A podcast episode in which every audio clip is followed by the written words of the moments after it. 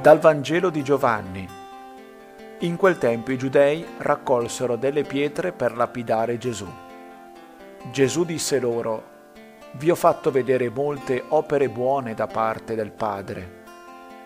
Per quale di esse volete lapidarmi?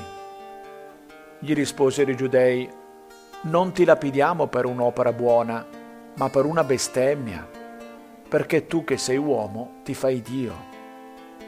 Disse loro Gesù, non è forse scritto nella vostra legge, io ho detto, voi siete dei? Ora, se essa ha chiamato dei, coloro ai quali fu rivolta la parola di Dio, e la scrittura non può essere annullata, a colui che il Padre ha consacrato e mandato nel mondo, voi dite, tu bestemmi, perché ho detto, sono il figlio di Dio? Se non compio le opere del Padre mio, non credetemi, ma se le compio, anche se non credete a me, credete alle opere, perché sappiate e conosciate che il Padre è in me e io nel Padre. Allora cercarono nuovamente di catturarlo, ma egli sfuggì dalle loro mani. Ritornò quindi nuovamente al di là del Giordano, nel luogo dove prima Giovanni battezzava e qui rimase.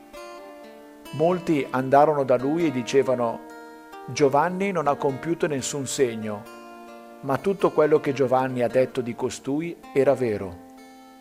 E in quel luogo molti credettero in lui.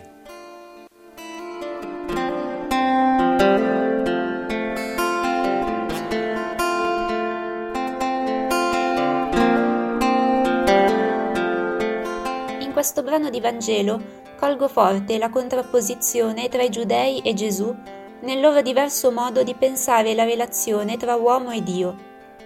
Di fronte alla condanna per la bestemmia di proclamarsi Dio, Gesù ricorda loro, come a ciascuno di noi, voi siete dei. Per me è una delle parti più difficili da credere.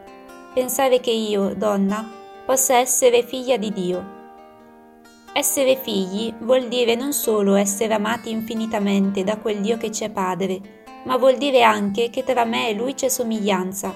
C'è la possibilità da parte mia di fare ciò che mi insegna e mi ispira, di avere i suoi attributi di misericordia, perdono, giustizia, fraternità, dono della vita.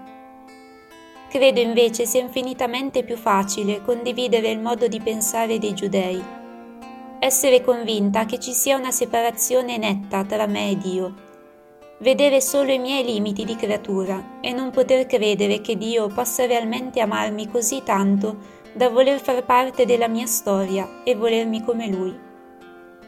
Gesù però oggi viene a dirmi proprio questo.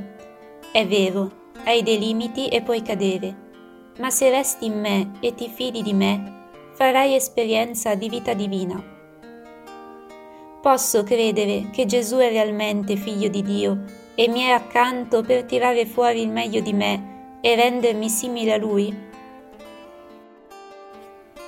Oggi dedico dieci minuti del mio tempo per ringraziare dell'immenso dono dell'Eucaristia e riflettere su come riesca a cambiare la mia vita in meglio.